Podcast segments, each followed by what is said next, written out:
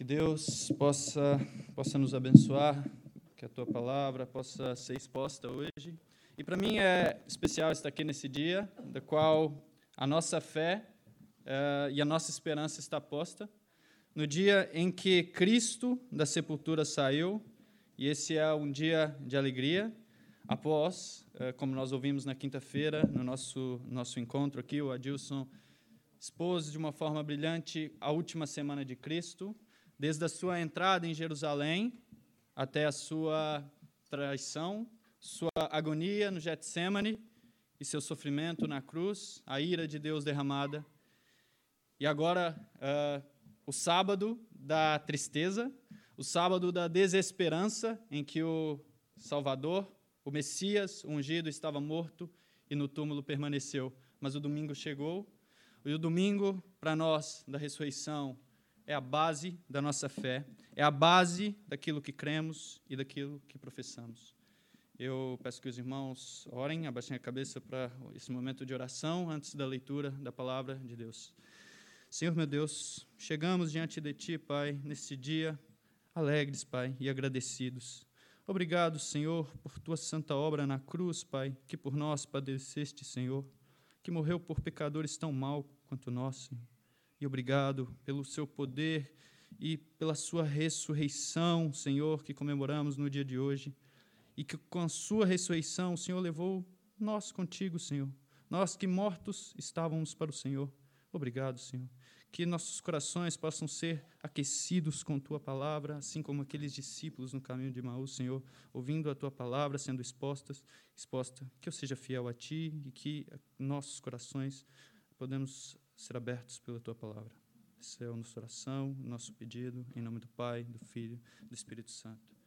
Meus irmãos, peço que abram a Bíblia em 1 Coríntios, no capítulo 15. A leitura será dos versículos 12 até o versículo 22.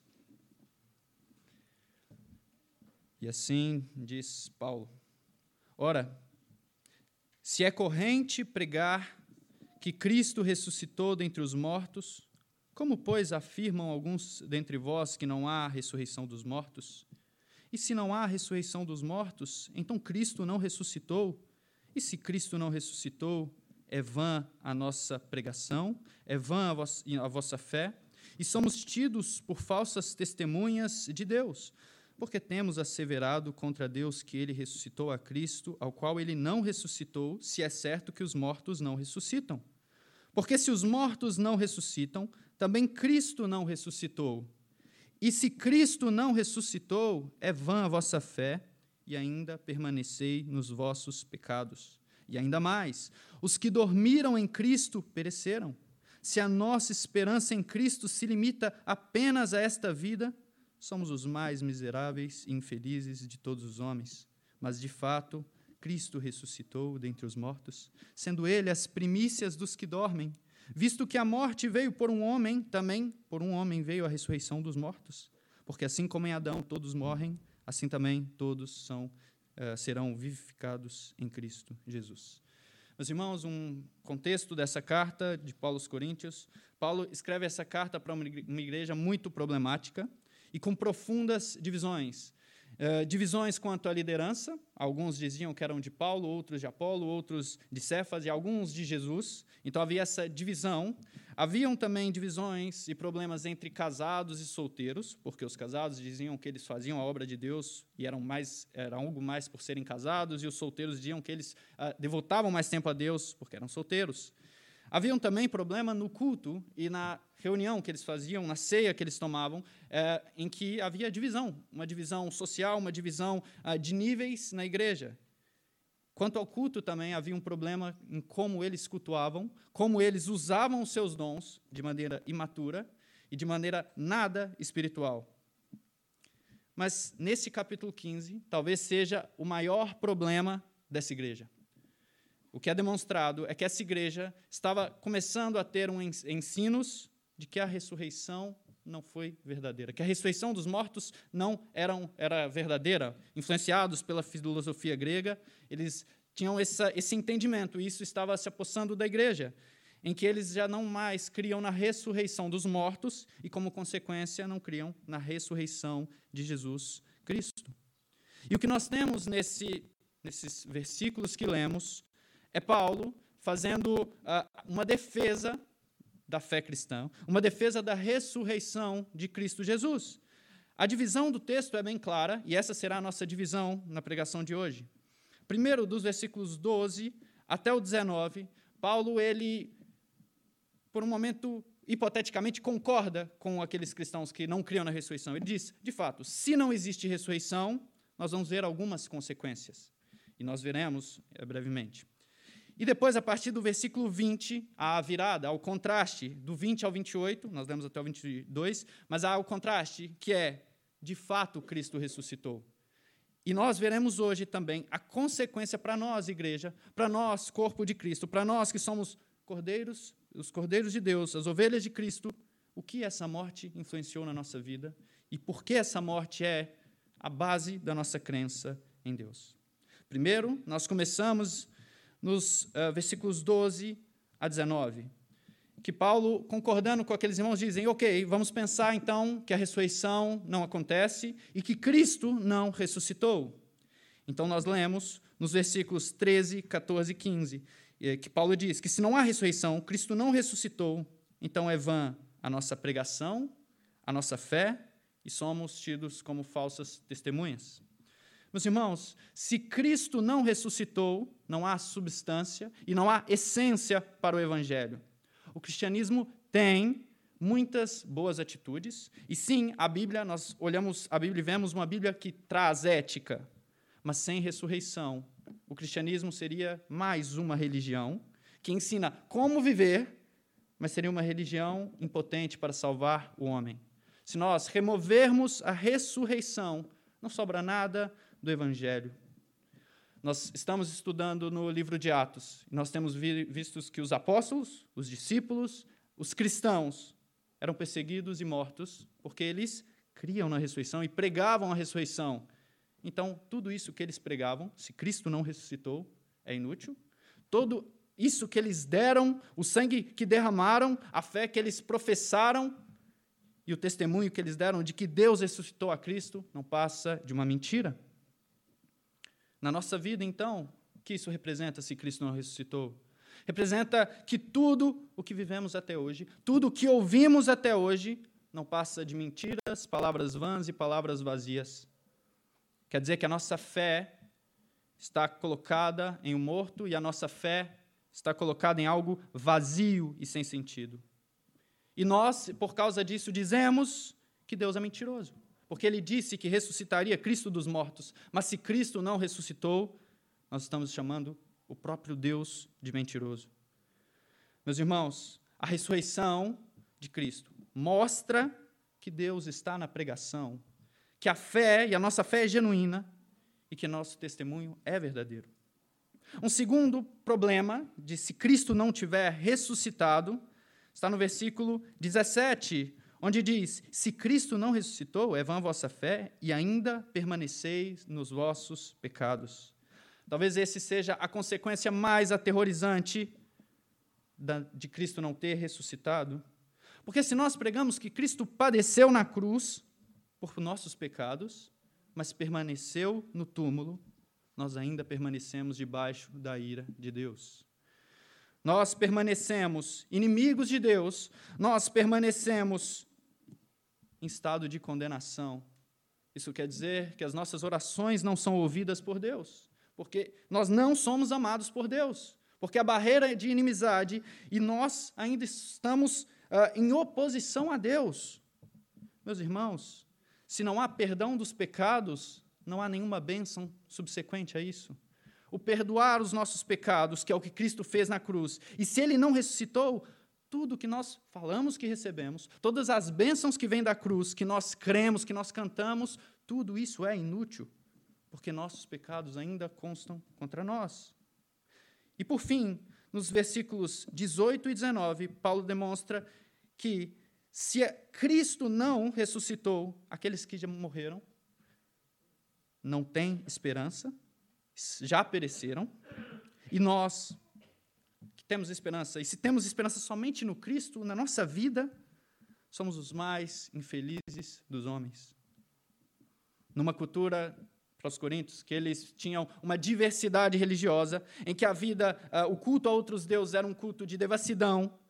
Aqueles cristãos, eles mantinham uma vida uh, centrada no único Deus, vivendo para o único Deus, com a esperança de que eles teriam uma eternidade com esse Deus. E se eles morressem e não houvesse nada e perecessem, eles seriam os mais infelizes de todos os homens. Então,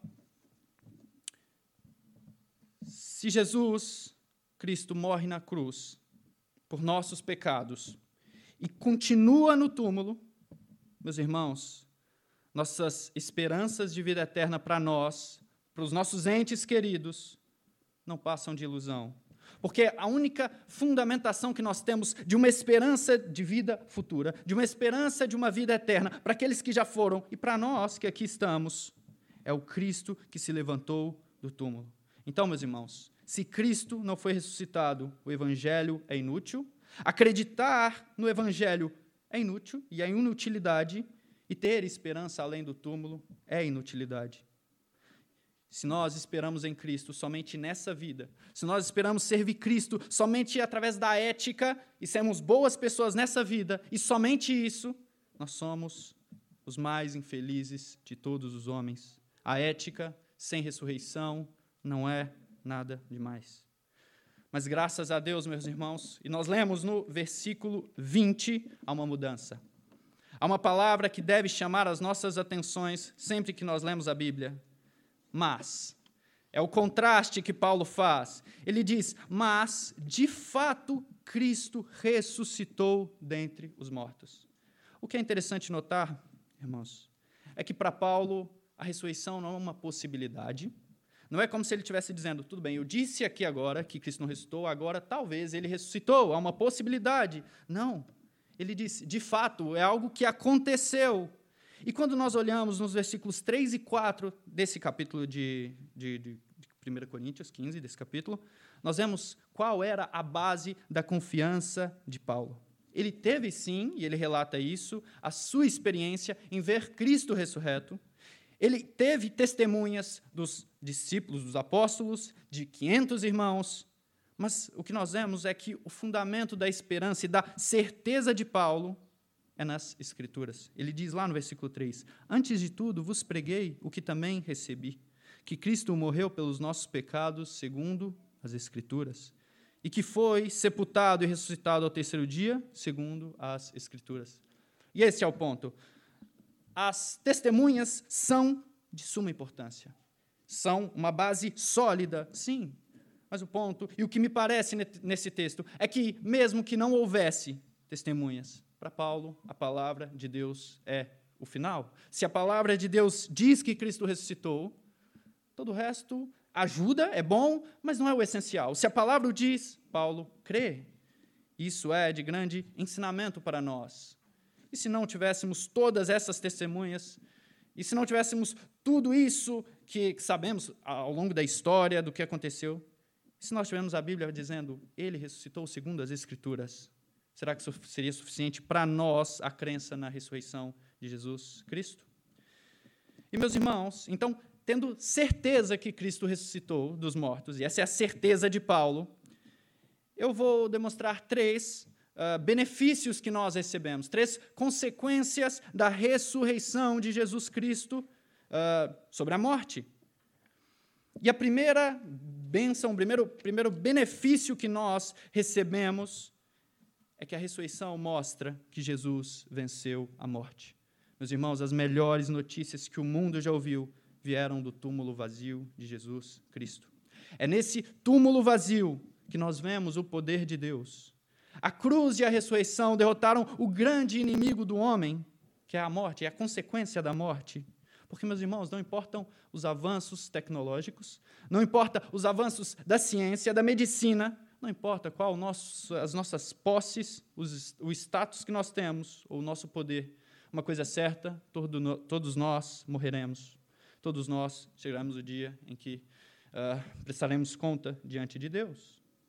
E a morte nos atinge por consequência do pecado. Porém, na ressurreição de Cristo, ele vence a consequência final da morte. A morte não mais tem palavra final, porque Cristo ressuscitou. Como diz 1 João 3,14, que os cristãos, aqueles que têm fé em Cristo, por causa da ressurreição de Cristo, passaram da morte para a vida. Paulo, escrevendo a Timóteo, diz que Cristo não só destruiu a morte, como trouxe a luz, a vida e a imortalidade por meio do Evangelho. É por isso que Paulo uh, faz a pergunta e diz: Onde está a morte, o teu aguilhão? Onde está o inferno, a tua vitória? É porque Cristo ressuscitou que a morte não mais nos afasta de Deus. A morte, que é o ato final de condenação, que nos separa eternamente de Deus, agora por meio da cruz e por meio da ressurreição, é o meio pelo qual nós somos eternamente unidos a Deus. A ressurreição de Cristo transforma a tragédia da nossa morte em alegria. Porque nós sabemos que, porque Ele venceu a morte, nós que temos a fé nele também o venceremos. Segundo benefício da ressurreição de Cristo é que a ressurreição confirma os benefícios da cruz, irmãos. Como eu disse, se não houvesse ressurreição, a cruz seria inútil, seria apenas mais uma cruz. As palavras de Cristo seriam apenas mais algumas palavras. E ele seria apenas mais um maldito pregado no madeiro, e nada mais. Mas, meus irmãos, é por meio da ressurreição que tudo aquilo que a palavra de Deus diz, referente àquilo que receberíamos pela fé nele, pela fé em Sua obra, é por meio da ressurreição que essas coisas são confirmadas na nossa vida. Eu separei três pontos do que esses benefícios da cruz que recebemos por causa da ressurreição. O primeiro é que nós somos perdoados dos nossos pecados. Isaías 53, 4 e 5 diz verdadeiramente ele tomou sobre si as nossas enfermidades e as nossas dores levou sobre si. E nós o reputávamos por aflito, ferido de Deus e oprimido, mas ele foi ferido pelas nossas transgressões e moído pelas nossas iniquidades. O castigo que nos traz a paz estava sobre ele, e pelas suas pisaduras fomos sarados. Versículo 11 diz: O trabalho da sua alma ele verá e ficará satisfeito com seu conhecimento. O meu servo, o justo, justificará muitos, porque as iniquidades deles levará sobre si. Meus irmãos, quando Adão cai, nós caímos com ele. Nós nascemos em pecado, nascemos em constante oposição a Deus. E qual é a necessidade básica de todo ser humano, senão o perdão de Deus, dos nossos pecados por Deus?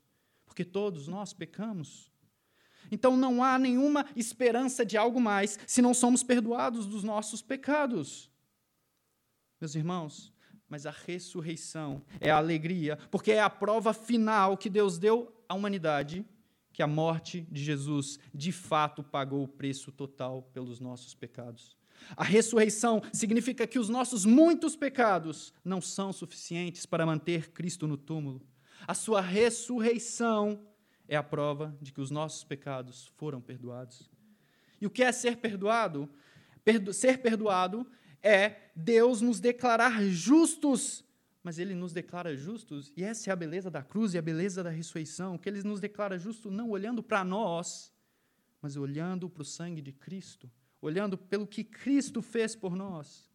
Deus não nos justifica com alguma base, qualquer uh, mérito ou algo em nós mesmos. Não é porque de alguma forma nós somos piedosos que Deus nos justifica. Pelo contrário, Deus justifica indignos. Tudo em nós clama por condenação. Longe do sangue de Jesus Cristo, meus irmãos, não temos esperança. E glória a Deus pela ressurreição dele, que nós como o Adilson leu em Efésios na leitura inicial, que nós fomos já ressuscitados com Ele. A ideia é que nós, como crentes nele, como tendo fé nele, nós estamos em íntima união com Cristo, ao ponto do que Cristo já recebeu, já foi ressuscitado, já foi glorificado, e nós, como sendo o seu corpo, Paulo fala de algo que ainda não aconteceu, vai acontecer, mas é como se nós já desfrutássemos disso, por causa da ressurreição. Um segundo e terceiro ponto juntos é que por causa da ressurreição nós somos regenerados e santificados. É mais um dos benefícios da cruz. Diz 1 Pedro 1, 3 a 5: Bendito seja o Deus e Pai de nosso Senhor Jesus Cristo. Conforme Sua grande misericórdia, Ele nos regenerou para uma esperança viva por meio da ressurreição de Jesus Cristo dentre os mortos, para uma herança que jamais poderá perecer, macular-se ou perder o seu valor, herança guardada nos céus para vocês, que mediante a fé são protegidos pelo poder de Deus, até chegar à salvação prestes a ser revelada no último tempo. A ressurreição realmente mudou tudo, meus irmãos. Transformou a tragédia da cruz em triunfo. E a ressurreição também transforma a nossa tragédia espiritual de morte em vida. Vida para Deus, vivos para Deus. A ressurreição muda os nossos corações pecaminosos e transforma e nos dá um novo coração. E o ponto é que se a regeneração, uh, sabemos que toda a Trindade ela participa de toda a salvação do homem, mas quando olhamos para a Bíblia, a, salvação, a regeneração no nosso coração é feita pelo Espírito Santo. E o ponto é que Jesus disse em João 16, 7, que se ele não fosse, ou se ele só mandaria o Espírito Santo, o Consolador, se ele, quando ele fosse aos céus. O ponto é, se Cristo não ressuscitou, tudo isso que nós vivemos não seria verdadeiro? O Espírito Santo não está agindo na igreja? Não age em cada um de nós, nos consolando, nos confortando, nos, nos dando comunhão com Deus? Se assim é verdade, se isso é verdade, e é, porque nós sabemos que o Espírito Santo age em nós, significa que Cristo ressuscitou. E sua ressurreição faz com que o Espírito Santo agora habite em nós e nos, e nos transforme para vivermos de acordo com Ele. E a beleza do, da regeneração é que nós não temos que esperar até a morte ou que Jesus volte para viver a vida da ressurreição. Nós aqui agora começamos a desfrutar do relacionamento com Deus que teremos por toda a eternidade, claro que em um nível de glória e perfeição no final. Mas aqui nós já começamos a desfrutar disso, começamos a ter a comunhão com Deus. Podemos olhar para o céu e dizer, Pai, e Ele nos ouve. É por causa do Espírito Santo em nós que nós temos essa certeza. E nós, enquanto a justificação acontece no céu, a perdão de pecados é um ato que Deus nos declara justos, perdoados, já a regeneração acontece aqui na terra, acontece no nosso coração. É o ato criador de Deus. Da mesma forma que Deus, em Gênesis 1, disse que haja a luz, que criou, a palavra que criou o mundo, criou todas as coisas, essa mesma palavra, por meio do seu Espírito, cria em nós nova vida mas eu diria que a regeneração que Deus faz em nós é muito mais poderosa, porque na criação Deus do nada cria tudo. Já do nosso coração, nosso coração pecador, nosso coração é naturalmente oposto a Deus, então Deus não muda o nosso coração da neutralidade para ele. Deus muda o nosso coração da oposição para a adoração, do ódio a Deus e do ódio para a sua palavra, do ódio ao, ao, modo de viver como lhe agrada, que essa é a nossa disposição natural, Deus transforma o nosso coração para passar a amar esse Deus e a desejá-lo seus caminhos. E a santificação é a conclusão, ou é, o, é a obra salvífica de Deus, na qual ele nos livra da corrupção do mundo. E se o Espírito Santo habita em nós, qual será a consequência natural na nossa vida? Nós seremos livres do pecado, seremos conformados à imagem de Cristo. Há um poema de um pastor brasileiro que fala bem disso, da regeneração e da santificação. Ele diz: Me chamou quando eu não podia ouvir, mas com amor forte me convenceu a te seguir. Era cego, mas tua luz brilhou. Agora, vendo a tua beleza, nada mais desejo senão te amar, e o que mais amo é te desejar. A culpa removida depositei em tua cruz aquela na qual te pregaram, achando que era o fim, mas era apenas o começo da tua vida em mim. Aproxima-te, meu Senhor, toma tudo o que há em mim, pois o teu tudo já me destes, e agora confio apenas em ti. Esse é mais um dos benefícios que nós recebemos da ressurreição, a nova vida em Cristo Jesus. E um terceiro, irmãos, um terceiro benefício que nós temos que é em contraste com a desesperança, se Cristo não ressuscitou, somos infelizes, é que agora, por causa da ressurreição de Jesus Cristo, nós temos esperança. Aqueles que morreram, morreram não numa falsa esperança, ou não numa falsa expectativa, mas uma esperança genuína e verdadeira. E nós, os vivos, também temos uma esperança verdadeira. Spurgeon, no seu, em uma pregação sobre uh, a ressurreição, ele diz, falando daqueles que morreram: Porém, como Cristo vive, a causa do Evangelho vive, e os que morreram não estão mortos. desapareceram de nossas vistas por um breve tempo, mas se a cortina do céu pudesse ser aberta, cada um desses poderia ser vistos em pé em seu lugar, coroados e vitoriosos. Meus irmãos, é a ressurreição de Cristo que traz a alegria de sabermos que aqueles que nós amamos, que morreram em fé em Cristo, estão agora em eterna alegria. E para nós ainda, os vivos, a ressurreição nos dá esperança. Esperança para viver e esperança para morrer. Viver, porque nessa vida teremos muitas aflições. As palavras de Cristo em João 16. No mundo passarão por aflições, mas tem de bom ânimo. Eu venci o mundo, eu venci a morte, eu ressuscitei. Meus irmãos, é por causa dessa ressurreição, é por causa dessa vitória sobre a morte, que as nossas tribulações, por mais pesadas que sejam, são leves comparadas à glória que temos e que teremos.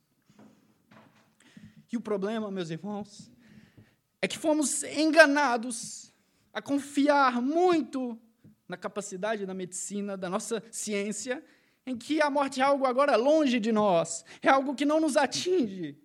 Mas a morte está próxima, seja de nós, os mais jovens, que vivemos vidas como se não fôssemos morrer. Mas a morte é tão próxima. E a pandemia veio e mostra isso para nós. Quão frágeis nós somos. Como diz Tiago, somos como neblina. E nossa vida se esvai rapidamente.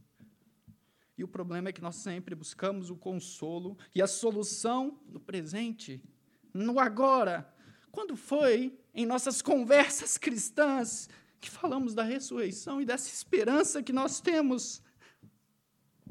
O problema, meus irmãos, e o problema da nossa desesperança, muitas vezes, é que nossos consolos são somente consolos presentes. Nós perdemos a eternidade de vista, porque nos prendemos demais ao aqui e ao agora. Meus irmãos, é por causa da ressurreição que nós lidaremos muito melhor com as tristezas e as frustrações da vida se nosso coração estiver firme na eternidade e na esperança, de que por causa de Cristo, da sua ressurreição, nós experimentaremos o doce consolo do Deus de toda a consolação. Meus irmãos, e o que isso significa para nós? A primeira coisa que eu pontuaria é que a ressurreição de Cristo ela é vital porque nós não adoramos. E o Evangelho não fala de um Salvador morto, mas de um Salvador que foi morto e ressuscitou. Nós temos fé em um Salvador vivo, um Salvador poderoso e glorioso. O segundo ponto é esse: que porque ele, ele ressuscitou e venceu a morte, agora ele é poderoso no céu, está à destra de Deus e reina sobre tudo e sobre todos. Se Cristo teve poder de vencer a morte pelo poder de Deus, quanto mais ele não conquistará muito mais em sua vida e em sua vida gloriosa. E agora, para caminhar para o final, eu perguntaria: qual é a nossa resposta diante de tudo isso? Qual é a resposta que nós temos diante da obra perfeita de Cristo, da cruz e da gloriosa ressurreição? Porque a ressurreição, e é um dos temas centrais do Evangelho, é uma questão de vida ou morte, não é apenas um fato histórico, mas é um fato histórico que define o destino de nossas almas. Porque a ressurreição garante que todos os homens vão ser ressuscitados no último dia. O ponto é que alguns ressuscitarão em glória. E a cruz e a ressurreição será, como diz Paulo, o poder de Deus para nós. Mas aqueles que não estão debaixo do precioso sangue de Cristo e que não têm a fé na sua ressurreição, que não têm a fé que ele veio, morreu e foi ressuscitado, esses, a mensagem do Evangelho é a pior mensagem que poderia existir. A ressurreição de nosso Senhor não traz conforto para aqueles que não têm fé nele, mas pavor a esses corações descrentes. Mas para nós, irmãos, que estamos debaixo dessa rude cruz, que contemplamos essa cruz bendita e essa cruz vazia que nosso Salvador morreu e, se, e foi levado ao céu, foi ressuscitado. Mas nós, estando debaixo dessa cruz, aquele sangue precioso derramado do Cordeiro precioso, Esse sangue nos lava e nos purifica de todo o pecado. Quão bom e quão maravilhoso é saber que nós temos paz com Deus. Aquilo que nós olhamos pela palavra de Deus é o que o homem mais busca. Nós vemos o povo de Israel buscando a paz com Deus de várias formas. Nós vemos as nações buscando a paz com Deus. Mas a paz com Deus vem por meio da morte de Cristo. E nós já temos tudo que necessitamos para ter essa paz. O ponto é, nós estamos debaixo desta preciosa cruz, sendo banhadas por ela. Meus irmãos, Cristo na cruz não padece por pecados abstratos, mas ele padece por pecadores e pecadores reais e pecados reais. E foram não alguns pecados abstratos que prenderam Cristo na cruz, mas foram os nossos pecados que o encravaram lá. Mas glória a Deus, meus irmãos, que ele ressuscitou. Essa é a nossa alegria. Meus irmãos, qual será a nossa resposta a essa obra completa de Cristo? Agora, olhando para o passado e vendo, ele morreu, mas ele ressuscitou. Qual é a nossa resposta? a essa obra maravilhosa que nos trouxe para nós, os mais miseráveis dos homens, pecadores, nos trouxe perdão, justificação, paz, regeneração e uma esperança eterna. Como nós podemos não entregar tudo para Ele, que deu tudo por nós? Como nós não podemos viver para Ele toda a nossa vida, aquele que morreu por nós? Como não podemos colocar nossa vida a serviço dele? Ele que, sendo Deus, tornou-se servo e serviu por nós. Meus irmãos, que nós possamos clamar, como em um, um, puritano, em uma de suas orações, que disse: Jesus, sua morte é a morte da morte, e sua ressurreição é a ressurreição de todas as coisas. Oh, a maravilha, a glória e a graça de tudo isso. Pelo seu amor convincente, Deus, liberta-nos do vazio de viver para nós mesmos e que o resto de nossos dias sejam gastos para sua glória por seu evangelho. Amém, meus irmãos. Vamos orar. Oh, Jesus, obrigado, Senhor. Talvez as melhores palavras que nós possamos dizer hoje é obrigado. Obrigado porque padecestes, Pai, por pessoas más, por pessoas que não, não te amavam, que não estavam predispostas a ti, mas o Senhor padeceu por nós enquanto ainda estávamos mortos nos nossos pecados e nos orgulhávamos disso, Pai. Obrigado, Jesus, porque pela tua morte e obrigado pela tua ressurreição, porque é por meio dela que recebemos os benefícios da cruz, os benefícios da cruz.